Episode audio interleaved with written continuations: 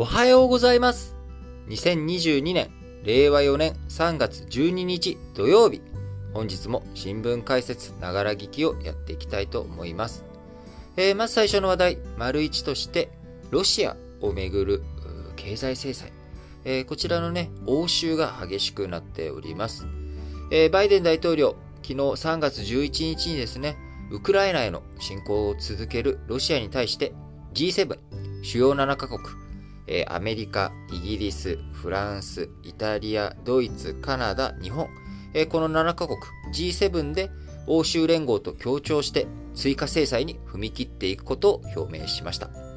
えアメリカ、ロシアからの輸入品に対して関税を大幅に引き上げる、えこういったね、検討をしているほか、G7 としてロシア、国際通貨基金 IMF や世界銀行からの借り入れをできないようにしていくと。いうことで、えー、バイデン大統領、昨日ですね、えー、ロシアを世界貿易機関の規定に基づいて、ほとんどの国に適用している最恵国待遇。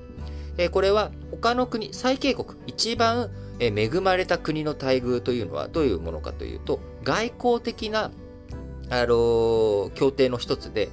えー、例えば、何々君にはあいつもね、えー、こういう風に仲良くしようねっていう約束をしたら、えー、なんでその子だけそうなの？僕にも仲良くしてよみたいな、まあ、こういったあ状況になってしまう。この子とあの子に区別をつけるっていうことをするのは、基本的に今の国際社会において、えー、主権っていうものはみんな平等と。外交関係を樹立するっていうことは、みんな等しく仲良くしようねっていうことで、最恵国待遇っていうものをお渡しする、えー、渡すというのがあ基本になっています。で、この最恵国待遇の中で貿易に関する、え、最恵国待遇とはどういった内容のものかというのを世界貿易機関の規定では、え、誰かに対して例えば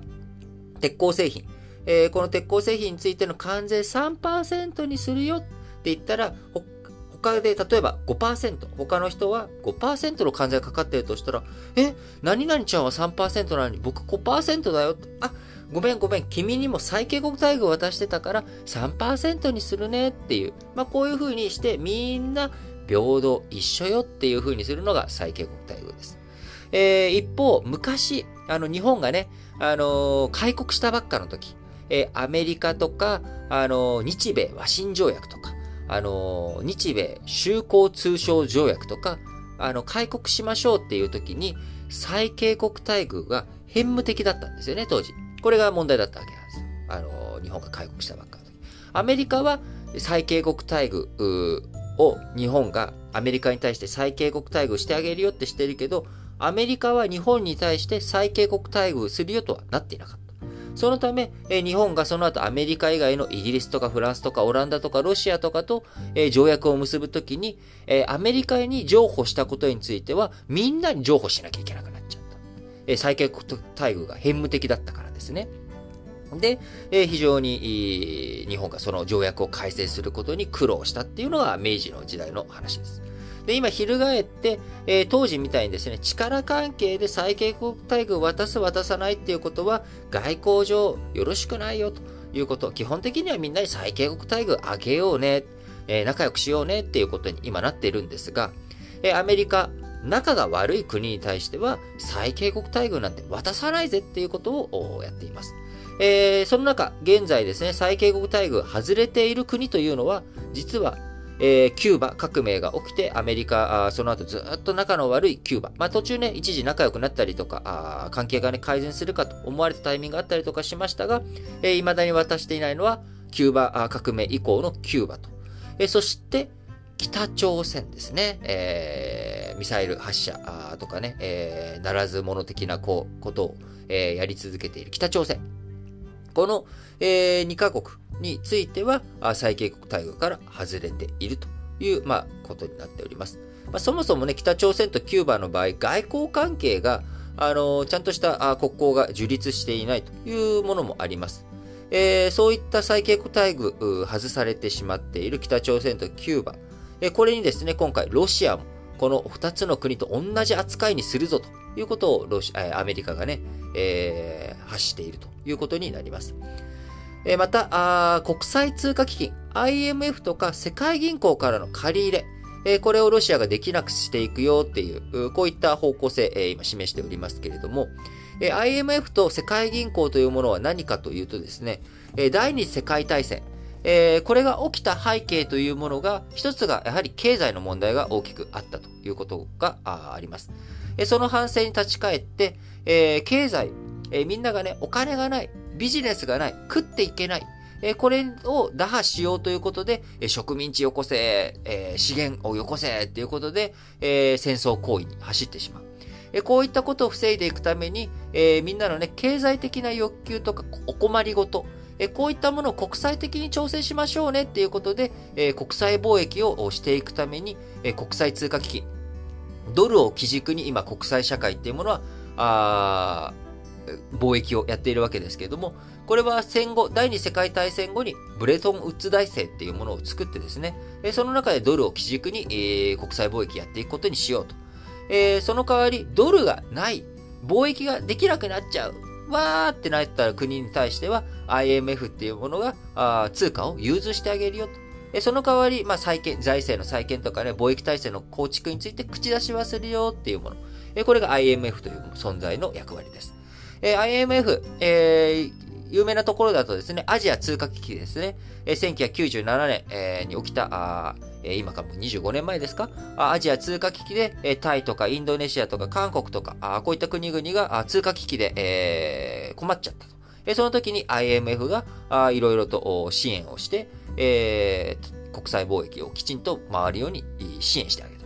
え通貨が、価値が下落してドルが入手できなくなっちゃったよっていう時に IMF が助けてあげるよっていう、まあ、こういった制度ですね。え今まさに、えー、ロシア、ルーブルの価値がめちゃくちゃ下落していって、えー、国際貿易の中での決済手段とか、デフォルトとか、まあ、こういった話が噂されている中、IMF による救済しねえぞという、まあ、こういった方向に持っていこうと、アメリカ、動いているわけです。えもう一個の世界銀行というものは、あ何か新しいビジネスとか開発とかしていく上に新興国とか、あそういった国々に対して融資をしてインフラの開発とかですね、経済成長していく手助けをしようというのが世界銀行です。えー、日本もですね、えー、かつて、えー、第二次世界大戦で敗戦し、焼け野原になった日本を復興させていく過程の中において、世界銀行からの融資を受けて、え東海道新幹線とかですね、首都高もそうだったかな、えーいろんな日本のインフラの開発にも世界銀行を大いに助けてもらいました。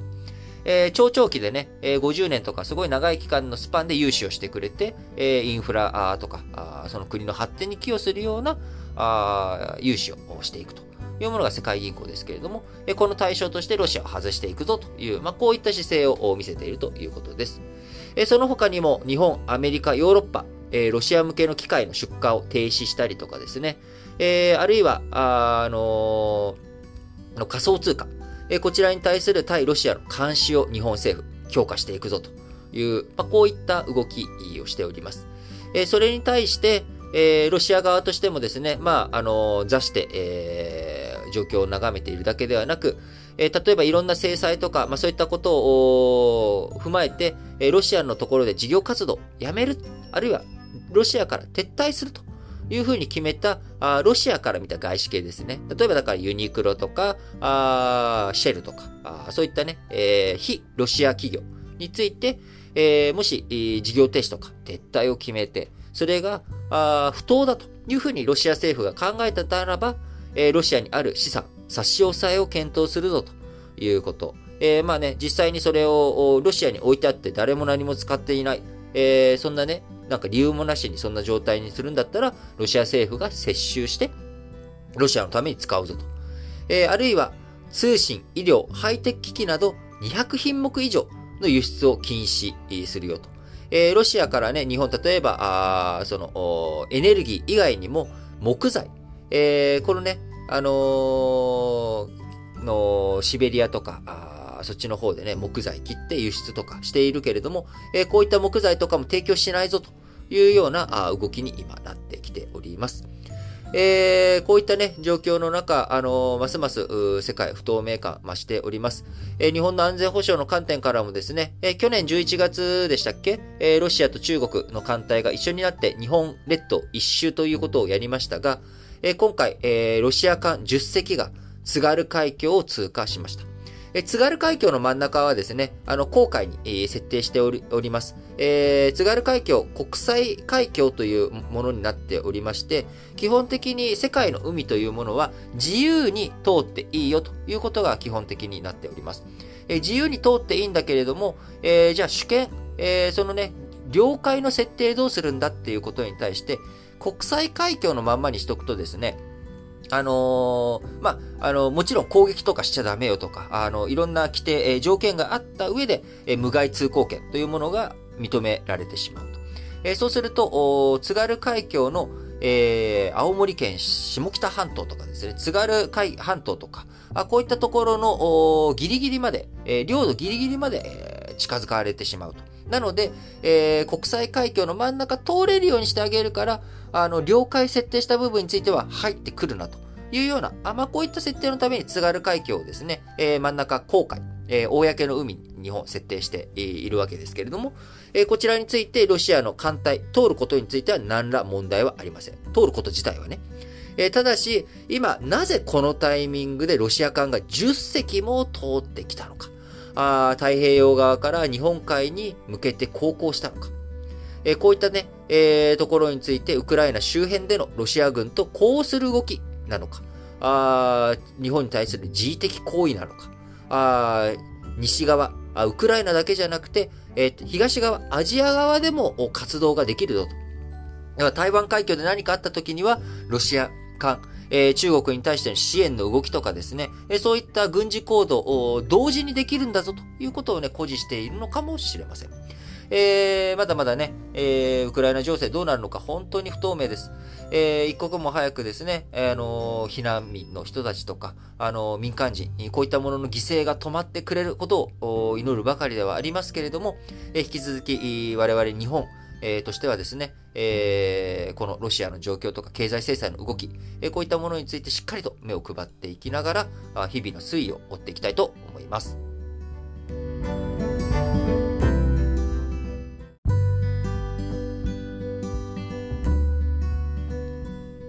はい。それでは、丸2の話題としまして、えー、3月10日から11日にですね、パリ郊外のベルサイユで開かれた EU 首脳会議、え、こちらのね、内容についてお話をしていきたいと思います。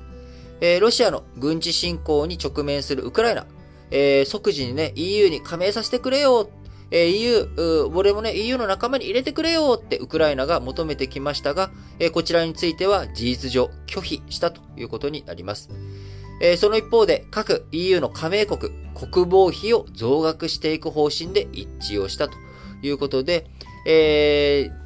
3月11日未明にですね、EU 首脳が公表した声明の中では、ウクライナは欧州の家族に属していると、ウクライナに寄り添う姿勢を示しましたが、ただ加盟への近道はないということで、即時の加盟、えー、退けました。加盟国、全会一致で加盟交渉入りを認めたとしても、実際には司法の面とか、あるいは税制、タックスですね。あるいは環境問題など、EU の基準、これをね、しっかりと EU と一緒にやっていくためには、あ30を超える分野でですね、EU の基準を満たすということが必要となり、えー、今、戦時中のね、状況だということで、特例措置を講じるというようなことはしない。えー、あくまでもね、加盟にあたっては、あ通常のルール通りに、えー、測定していくという、まあ、こういった話になっております。えー、また EU と加盟国、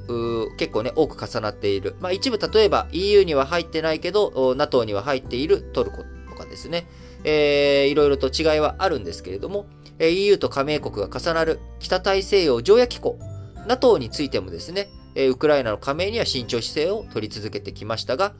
今回 EU についてもですね、えー、即時加盟というものについては拒否するという話になっております。え加盟国の一つがですね、えー、まあ、NATO の場合ですけれども、えロシアと衝突した場合には、その加盟国を NATO 支援するという必要、義務があり、えロシアの軍事的な圧力、侵攻というもの、えこちらを端を発してですね、全面戦争になる可能性があるということから、え NATO の加盟というものを拒否してきたわけですけれども、ウクライナのね、えそのウクライナが EU にじゃあ加盟させてくれよということに対しても、まあ、今回、即時とかね、そういったことはできないという話になっております。えー、ロシア軍の無差別攻撃、激化している中でも、えー、NATO、ウクライナへ提供する兵器は対戦車ミサイルなど、えー、こう、あくまでも地上軍に対するものにとどまっています。アメリカが支援してポーランドが保有している旧ソ連製の戦闘機、これをね、ウクライナに供与する計画も、ロシアからそういったね、武器とかをえポーランドが供与するということになれば、ポーランドというものがウクライナを支援しているえー、基地だというふうに認められる。そうなると、戦争上はですね、あのー、中立っていう状態にはならなくなるので、中立じゃない国に対して、えー、ロシアが攻撃をするっていうことはですね、まあ、それ自体は、あのー、まあ、そもそもロシアの今回の、あの、プーチン大統領のね、えー、ウクライナ侵攻というものが、まあ、国際法違反だとか、えー、理由がなってないとかっていうことはあ当然なんですが、えー、プーチン側の姿勢、えー、考え方というところに即してみれば、えー、彼らはあ理由があって、えー、侵攻している。彼らなりのね、大義名分。まあ、居留民保護とか、ロシア系のね、住民の保護っていうこと。えあるいは、あまあ、ウクライナに対し、ウクライナがね、えいろんな悪いことをしていると。多分今からやろうとしていることの一つには、えチェルノブイリとかですね、えそういったところの原子力発電所、こういうところを抑えることによって、え原子力、えこれね、あの、ウクライナがあ原発を、原爆を作ろうとしていた。えー、核兵器を作ろうとしていた痕跡がある、みたいなね。まあ、こんなことを、えー、でっち上げたりとかね。あのー、まあ、あるいはもしかしたら本当にウクライナが、あの、やってるかもしれないですけれども、あの、まあ、多分でっち上げをね、準備していくんでしょう。えー、イラク戦争。でもね、でっち上げ、えー、これなかなか非難できないんですよね、アメリカとかって。なぜなら、アメリカ、イラク戦争で大量破壊兵器をフセインが持っているということ。これをもとにね、戦争始めたんだけど、えー、実際に行ってみたらですね、あれ？大量破壊兵器ないやんみたいなことになっちゃった。で、もともとフランスとかね、えー、そういった国々、えー、反対していたと。アメリカがね、イラクに戦争を攻め入る、侵攻する理由なんてないだろう。って反対していたんだけれども、えー、国際法上のね、手続きは一応取ったと。だからその手続きは取ったっていうのが、まあみんなの手続きを取ってイラクを攻めたのか、プーチン大統領は自分の理屈だけで攻めているのか。いうことで、えー、まあ、国際法上の認められる範囲というもの、なんかそれに対するね、えー、即してるのか即していないのかっていうのはあるんだけれども、あの、まあ、プーチンにはプーチンの論理があり、えー、それについてですね、まあ、あのー、あんまりこう、なんでしょう、アメリカ側だってね、あの、お行儀がいいことばっかりやってるわけじゃないわけですよ。イランに対する問題とか、えー、あるいはアフガニスタンの問題とかですね。あの、いろんなところで、えー、やっぱり、国際法にのっとってやそれでいいのかっていうわけでもないことっていうのはたくさんあるわけです。えー、まあそういった状況の中でですね、あのー、今、あもし、えー、ポーランドから、話を戻してですね、ポーランドからあウクライナに対して、えー、戦闘機とかの供与とか、そういったことを表立ってブワーッとやっていくことになってしまうと、えー、事実上、ポーランドがウクライナの基地ということになってしまって、えロシアからの攻撃を受ける可能性がある。えポーランドが攻撃を受けるということになっていくと、それはもう全面的な戦争につながっていってしまう。えなので EU 加盟国や NATO の諸国というものはあ、ウクライナへの支援というもの、これに慎重に慎重を期しているわけですよね。アメリカも、え自国の兵を、自分たちの兵をウクライナに派遣するということはしないと。いうことをしているため、もしポーランドから、あ戦闘機とか、あとあるいはあパトリオットとかね、えー、こう地対空ミサイルとか、こういったいろんな武器を供与していくってことになっていくと、えその運用とか運営のためにアメリカ兵が現地に行かなければいけない可能性があると。えそうなってくると今、アメリカ、ウクライナに派兵はしないという方針を出しているにもかかわらず、えそういった武器とかを供与することに伴って、必然的にアメリカ兵がウクライナに行ってしまう。で、ウクライナでもしアメリカ兵の犠牲というものが生じてしまえば、アメリカの国民世論というものは、ロシアと戦争すべしということになっていく。えそうなると全面的な戦争になりかねない。えこういったことを防いでいくためにもですね、あの今、あくまでも先ほど丸一で言った通り、経済制裁に留めていくっていう、まあ、こういった姿勢を見せているわけですよね。えー、さわさりながらですね、えー、経済制裁だけで本当にプーチン大統領、ロシアが止まっていくのか。あるいは今後の軍事費ね、EU 首脳会議の中で国防費、えー、増額していくっていうのをえー、各国発表していったということになりますが、えー、こういうふうな状況で本当に立ち止まっていくことができるのか。あの、まあ、しっかりとね、えー、ロシアを食い止めなきゃいけない。えー、封じ込めなければいけない。え居留民保護っていう名前でね、えー、いろんなところ、チチェン共和国だ、あ南オセチアだ、えー、ジョージアだ、あそして、えー、クリミア半島だ、ウクライナだ、まあ、クリミア半島とウクライナもね、ほぼまあ同じような話になっちゃってますけれども、どんどん、えー、広がっていると。おこういったね、状況の中、あのー、やっぱり、どういうふうに、立て直していくのか、はあ、立て直るのか、本当にもう最終的なね、第三次世界大戦的なことを覚悟しなきゃいけないのか。でもその覚悟もなしに経済制裁をずるずるしていって、デカップリングを進めていき、最終的に結局、第三次世界大戦になっていってしまうということになっていけば、あそのタイミングにはですね、一体、えー、誰がどういうふうな戦争状態になっていくのかというのも不透明感、もっともっと広がっていってしまうという状況を考えていくと、えー、本当にね、丁寧にこのあたりの問題見ていかなければいけないのかなと思っています。えー、EU 首脳会議ね、えー、その他、えー、ロシアに関する話題に関連しまして、化石燃料の調達、今、ロシアに EU 諸国というものは、ね、えー、依存しているという状況ですけれども、足元で多くを輸入するロシア産化石燃料から自立する、えー、この方向性でもね、首脳会議、EU 首脳会議の中で合意をしたということです。EU のフォンデアライエン、えー、欧州委員長、えー、欧州委員長というものはですね、EU の行政的なことを担っている部門、欧州委員会。えー、これのね、トップ。なんか委員長って言うとね、なんか弱ったらしく聞こえるかもしれませんけれども、あのー、ポスト的には、行政、えー、一般を、えー、担っているということで、まあ、首相級の名前だと思ってもらえればいいと思います。えー、このフォンデアライエン、えー、欧州委員長、えー、昨日11日の首脳会議後の記者会見の中で、2027年、えー、5年後までのね、えー、ロシアへの依存、脱却を目指すということで、今年5月までにですね、具体的にどういうふうなあ政策をやっていくのかということを提案するということを発表しました。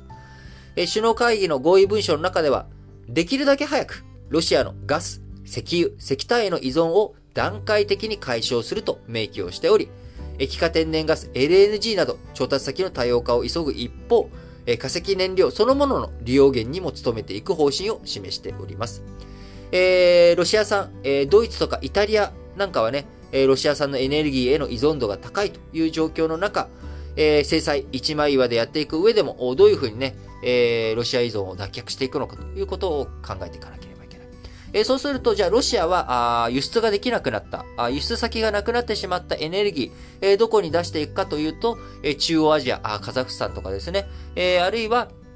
まあ、カザフスタンもね、余ってる国なんで、カザフスタン経由でいろんなところに渡していったりとか、まあ、あとは中国とかですね、えインド、こういったところに流していくんじゃないのかなっていう風なのが考えられます。えー、そうなってくるとですね、えー、やっぱり制裁の抜け穴にならないよう中国、インド、どういう風にこちら側に連れてくるのか。あこれがね、非常に重要なポイントになってくるんだろうなと思っています。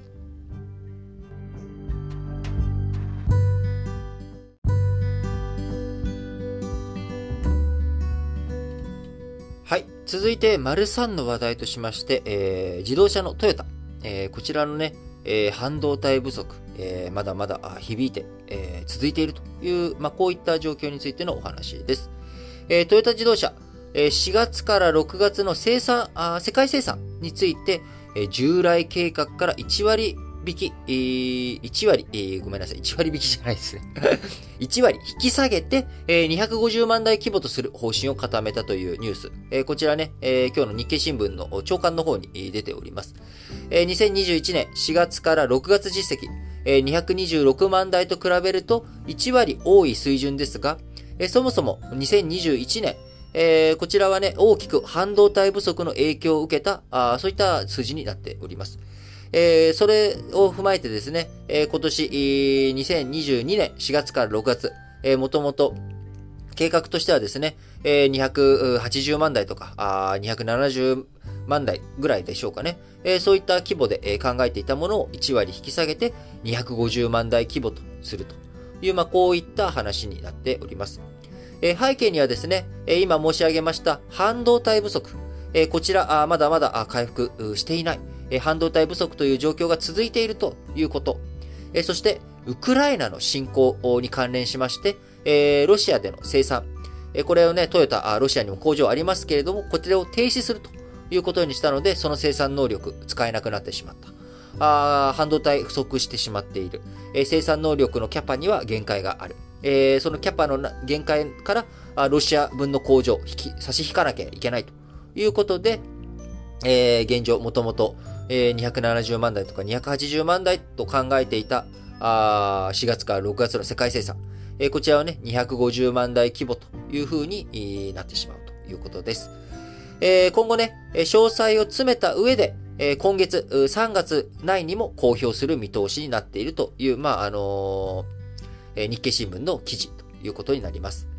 えー、トヨタ、昨日11日までにですね、一部のサプライヤーに対して4月から6月の新たな世界の生産計画を伝えました。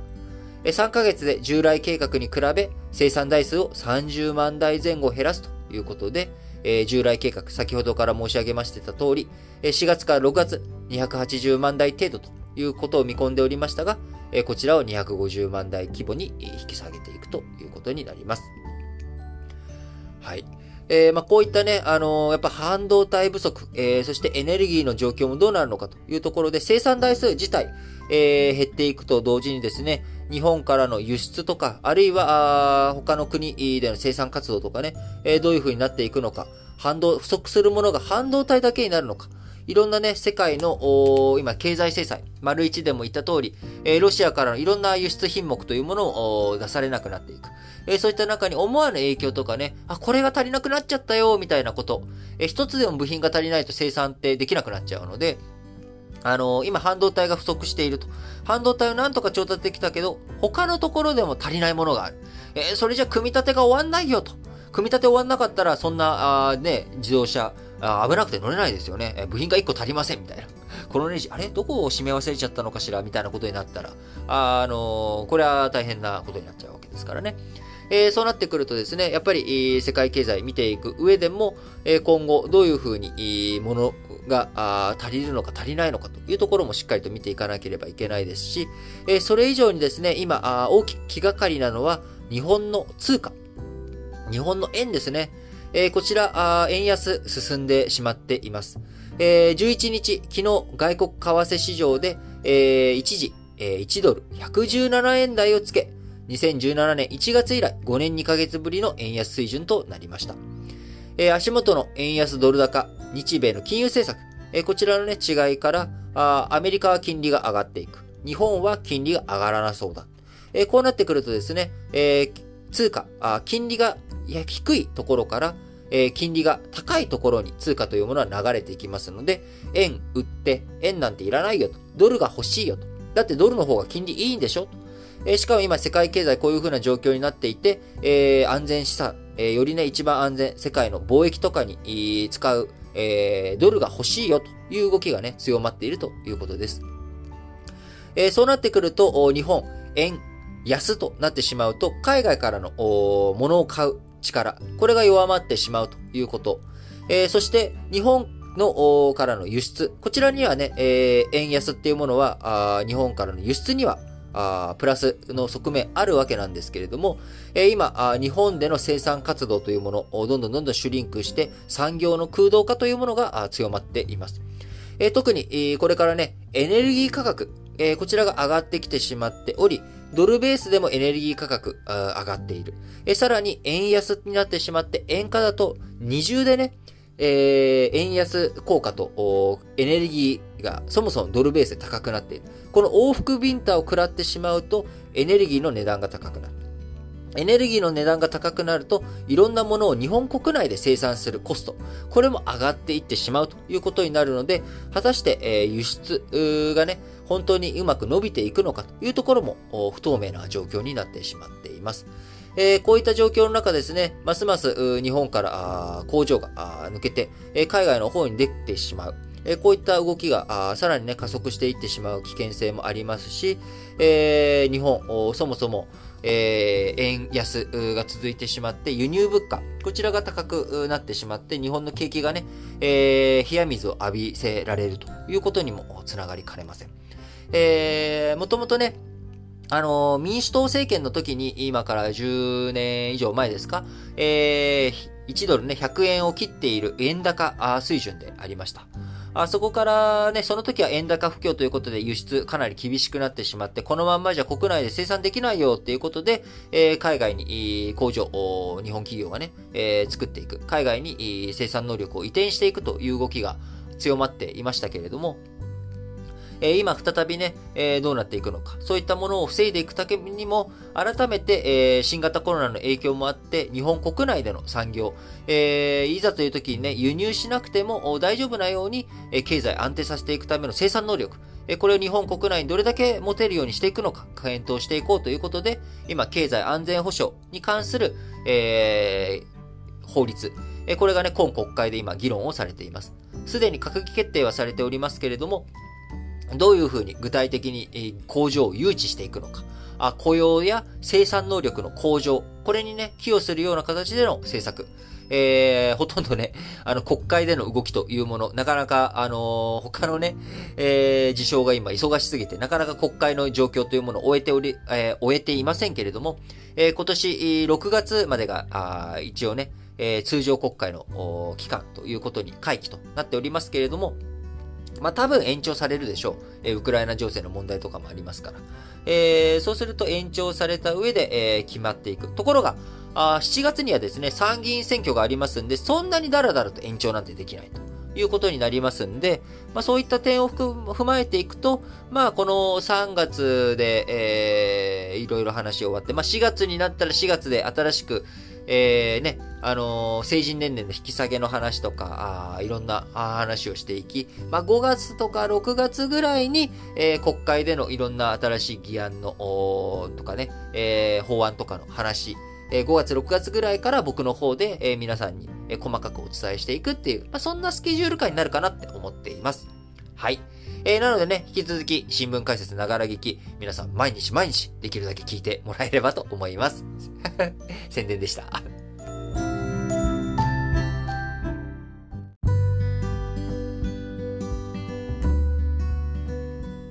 はい。それでは、丸4としまして、えー、中国で開かれておりました全国人民代表大会、全人代。えー、こちらがね、昨日3月11日に閉幕をしたということで、まあ、そちらの話題についてね、触れていきたいと思います。えー、昨日、閉幕後の記者会見、えー、李克強首相、閉幕後のね、記者会見をしましたが、混迷を深めるウクライナ情勢について、国際社会と共に和平回復のため積極的に役割を果たしたいというふうな発言をしております。えー、積極的にというキーワードがね、出てきましたね。えー、これまで中国ね、あのー、仲介役というものについて、えー、あまり積極的な姿勢、え見せておりませんでしたが、えここに和平回復、平和のね、状況に対して役割をしっかりと果たしていきたいというような、あまあ、こういった発言が出てきました。え中国、ロシアとウクライナの和平に向けた仲裁について、え単独ではなく国際社会と足並みを合わせるという方針をとっております。えー、ワン・イー国務委員兼、えー、外務大臣、え、こちらもね、7日の記者会見で、建設的な役割を果たし、国際社会ともに必要な仲裁をしたいと、え、述べており、え、李克強首相、え、この発言、えー、とね、え、方針沿わせて、え、合わせているということになります。えー、積極的にね、やるよと、やるよ、やるよと言ってはいるけれども、じゃあ具体的に何するのということについては、あ今回ね、えー、言及はなかったということで、えー、ロシアとウクライナ、えこれのね、仲介に成功すれば、あ国際社会における地位とか、あ和平の、えー、和平のね、成立に寄与したっていう名声、あるいは、あロシアとウクライナ双方にとってありがとうという状態になる。えー、もともと中国というのは、ロシアともウクライナとも、それなりに仲がいい。えー、今回ね、あのー、北京冬季オリンピックの開幕式、えー、こちらね、えロシアというものは、あのドーピング問題で、え国としてのオリンピック参加とかね、こういったものに規制がかけられてしまっており、その国であるロシアからの首脳のね、出席とかっていうものには、あの三角マークがついていたんですけれども、開催国、中国の権限で、プーチン大統領を開会式に招いたと。で、その開会式の前には、あえー、中ロ首脳会談を開いて、えー、習近平国家主席、久しぶりの対面での首脳外交、えー、というもののスタート、再スタートについて、えー、プーチン大統領を招いたという、まあ、こういったね、えー、まあ、仲の良さ。えー、そして国際社会においても、まあ、アメリカとか西洋諸国の動きに対して、えー、ロシアと中国一緒に、えー、やって協力していこうねっていう、まあ、こういった対応をしていると。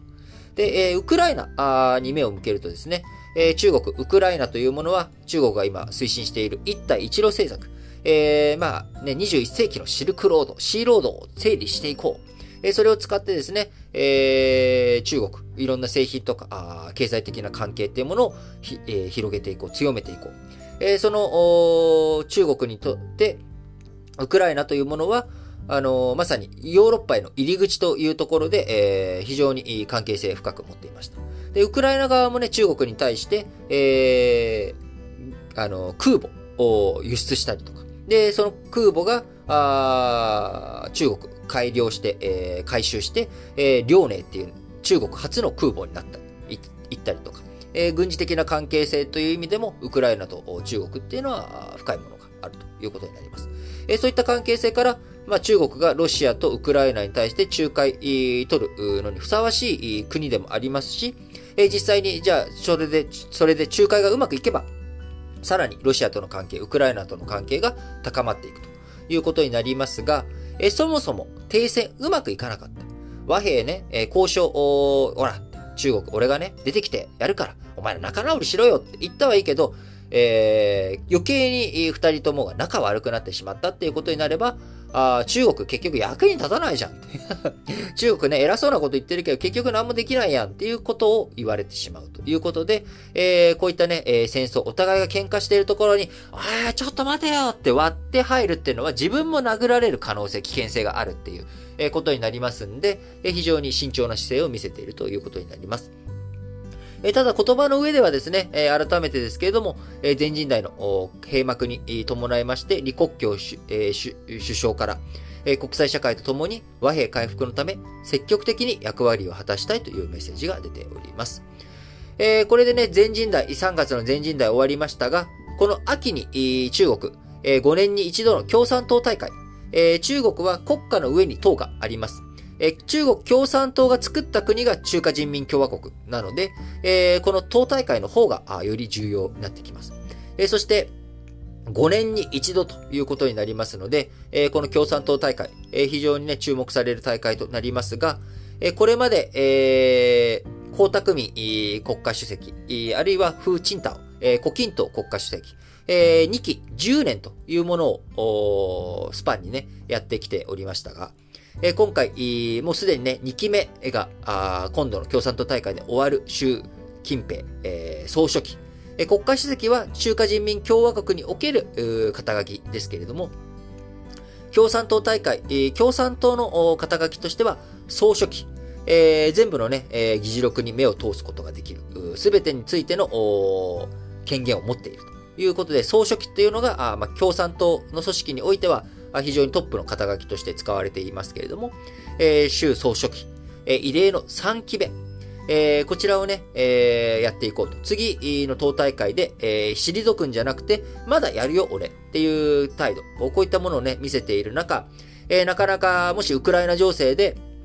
うまく立ち振る舞いができない。え、仲介がね、うまくいかないっていうことになってしまうと、おいおいおい、習近平でいいのかよと、えー、国内からも言われてしまう危険性あるので、まあ、慎重に対処していくということになっております。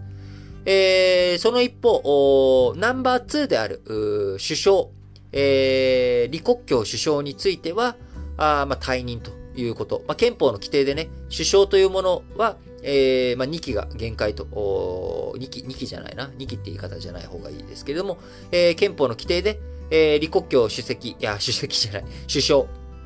焦ってちょっと一回、えー、立て直して、李克強首相、全人代、今回のね、全人代が、あ閉幕後の最後の記者会見ということになります。えー、その中、じゃあ次誰がやるのというところで、えー、非常にね、えー、ナンバー2誰になるのかということを今から、あこれで、えー、李克強首相、えー、表舞台での活躍というものが徐々に徐々にフェードアウト、ダウンしていき、えー、誰が、あ次のね、えー、首相になっていくのかということが注目されるというところになります。えー、李克強首相というのはもともと胡錦涛国家主席、前国家主席ですね。と同じ、えー、共生団っていう、まあ、共産党の青年部会、えー、ここからあ叩き上げで上がってきたあ人物であります。それに対して習近平さんは大使党という、え、大使っていうのは皇太子の大使ですね。要はもともと共産党の高級幹部だった人たちの指定、え、子供とか親戚、家族、え、こういった立場から成り上がっていった。あこれがね、え、習近平、え、国家主席、え、習近平総書記ということになりますが、この大使党と共生団、えー、まあ、大きく、大きな派閥の流れとして2つあるわけですけれども、えー、李克強主席、いや、また言っちゃった。李克強首相。えー、李克強首相は共生団。えー、こちらのね、出身ということでもあり、じゃあ次にまたこのポジションを共生団に渡してあげるのか、それとも習近平さん自分の側近を据えるのか、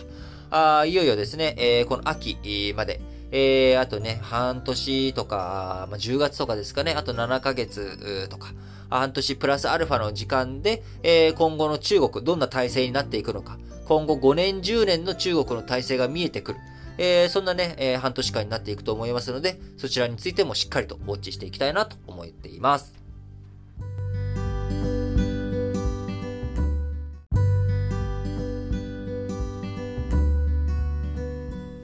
はい。それでは本日も最後、主要語詞の社説を紹介して締めくくっていきたいと思います。えー、結構ね、今日、丸1から丸4まで、結構頑張って喋ったので、えー、今日はちょっと丸5についてはですね、えー、さらっと見出しと簡単な内容の中身の、ね、紹介を抜粋をして、えー、に留めたいと思いますが、朝日新聞、韓国新大統領、融和の政治への転換を、課題はコロナ禍をはじめ山積している。ムンジェイン政権下で跳ね上がった不動産価格問題や4年連続で1を切る合計特殊出生率、失業問題などだと。ということで、えー、今回ね、韓国新大統領、あの、ユン・ソクヨルさん、えー、なりました。政権交代となりましたけれども、えー、外交関係、えー、北朝鮮問題、とかね、日韓関係、え、そういったあ問題ありますけれども、え、それ以上にやっぱり国内のね、地盤固めをしっかりとやらないと、え、今国会は、え、野党、に今度転落したムンジェイン政権側のね、人たち、革新系の人たちが議会を占めていると、6割。えー、抑えているということになっておりますので、えー、国内問題の対処、こちらをね、しっかりとやっていかないと、えー、外交問題、大胆なことできないということになると思いますので、えー、日本政府、日本としてもですね、えー、大統領が変わってすぐに、日韓関係が良くなる兆しが出てくる。えー、兆しはね、出てくるかもしれないですけれども、えー、実際に日韓関係が前向きに進展していくかどうか、えー、こちらについてはね、えー、少し長い目で見ていかなきゃいけないかなというふうに思います。えー、朝日新聞もう一本。えー、道交法改正案、歩道の安全守れるか。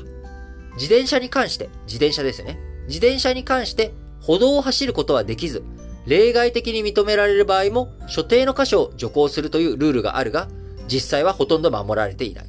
電動キックボードまで歩道を行くようになれば、無秩序な状態にさらに拍車がかかるだろうと。いうことで、えー、実際ちゃんとね、議論進めていってほしいなと思います。えー、その一方でね、キックボード、あの、行動走ってるのもね、見るとちょっとすごく不安、危なっかしいんですよね。えー、自転車もそうですけれども、えどういうふうにね、みんなで、え移動の手段、えこちらの多様性と安全性確保していくのか、しっかりと議論を進めていってほしいなと思います。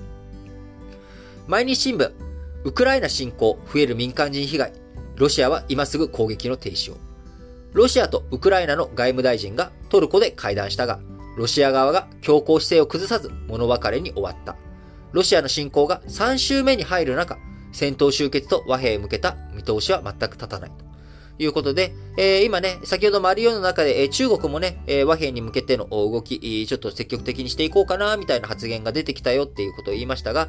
えトルコについてもね、ロシアとウクライナ、双方と関係性深いということで、今、仲介、えいろんな労を、ね、押しまずやっているというところであります。えー、毎日新聞もう一本は、日興証券幹部の逮捕、市場の公正さ揺るがした。特捜部の調べに対し、えー、逮捕されたあ幹部たちはですね、いずれも通常の株取引業務だった、などと違法性を否定したという。しかし、相場操縦を疑わせる取引をすること自体が非常識だ。と毎日新聞断じております。えー、産経新聞。チェルノブイリ原子力発電所停電。ロシアの蛮行は許されぬ。とりわけ憂慮されるのが、チェルノブイリ原発からウィーンの IAEA の本部へのデータ送信の途絶である。発電所内の要所には核燃料管理などを常時監視するカメラが設置されているということで、えー、こちらはね、えー、途絶したことによって、えー、こう、空白、データにね、空白が生まれる。そうすると、プルトニウムを含有する使用済み燃料、これをね、ロシア軍が持ち出すことも可能になってしまって、行方不明分、ウクライナが核兵器を密造していた証拠だっていう風なね、えー、軍事侵攻への口実に利用するとか、あこういったことがね、可能性として考えられると産経新聞述べております。えー、産経新聞、もう一本は、韓国新大統領、即座に対日政策の転換を。東アジアの平和と安定には、ムン政権で悪化した対日関係の改善や、日米韓の連携が欠かせない。新大統領になるユン氏の就任後は、国際社会の信頼をことごとく損ねてきたムン政権の対外姿勢を根本から改めてもらいたい。いや、本当にね、それはその通りなんですよ。根本から改めてはもらいたいです。ただ、一方、即座にっていうところはね、え大統領が変わったからといって、えー、国会の情勢、えー、そして今回ね、白票、えー、本当の僅差での勝利というところを踏まえていくと、え、即座の対日政策の転換というものの難しさが残るのかなというふうに思っています。読売新聞、エネルギー制裁、ロシアの資金権立つ有効策を。G7 がロシアからの輸入を大幅に減らしても、中国がその分のロシア産原油を輸入する形で抜け穴になれば、制裁の効果は薄れてしまう。G7 は中国に責任ある行動を求めなければならない。えー、読売新聞もう一本、国会安全保障論戦、抑止力をどう強化していくか。安倍元首相らは、核兵器を米国と共同運用する核戦力共有の議論を求めているが、通常兵器による反撃能力の検討を進めることが先決である。一足飛びに論点を拡散させ、議論の混乱を招くことは避けなければなるまい。まあ僕は、あの多分これは観測気球的にね、上げて、えー、すぐに、えー、核共有とかの話というよりかは、あのー、敵基地攻撃能力ね、えー、こちらを反撃能力をどういうふうに持っていくかっていう議論を進めていく上で、えー、あの、観測気球的に上げたんじゃないのかなというふうには思っていますけれども、え、しっかりとね、安全保障についての議論、タブー、聖域なく、検討していってほしいなと個人的には思っています。えー、日経新聞、看過できない日野自動車の不正。排ガスが適正に処理されているかどうかは、多くの市民の健康に直結する。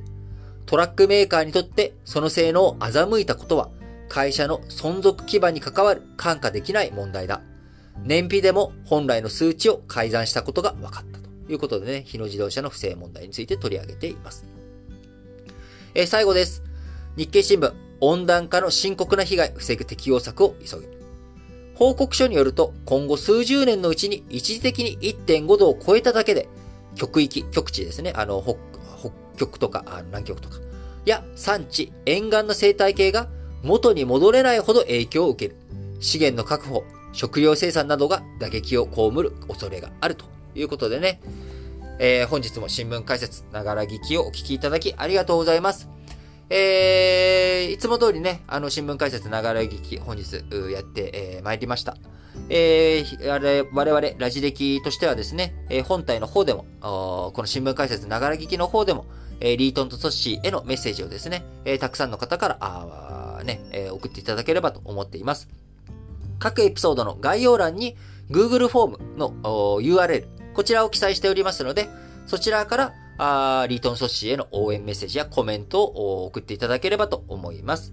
えー、本当にね、えー、たくさんの方からいつもメッセージいただいており、えー、ましてありがとうございます。えー、あのー、ね、つどつど読むタイミングがなくて、えー、まとめて読んだりとかしておりますけれども、えー、皆さんからの応援メッセージとか、あのー、質問とか、あこういったものを読むことによってですね、あ僕がメッセージ出していること、これがちゃんと伝わっているんだなとか、聞いてもらえてるんだなっていうことを非常にありがたく思っております。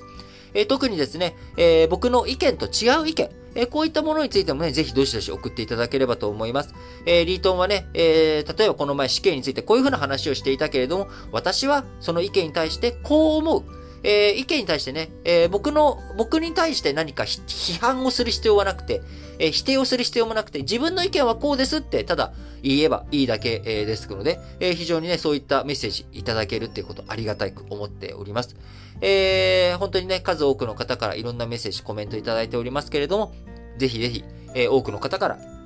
コメントやメッセージ、まだね、えー、メッセージ送ったことないよという方も、ぜひ、えー、この週末とかね、あのー、送っていただいてもらってもいいんじゃないかなというふうに思っております。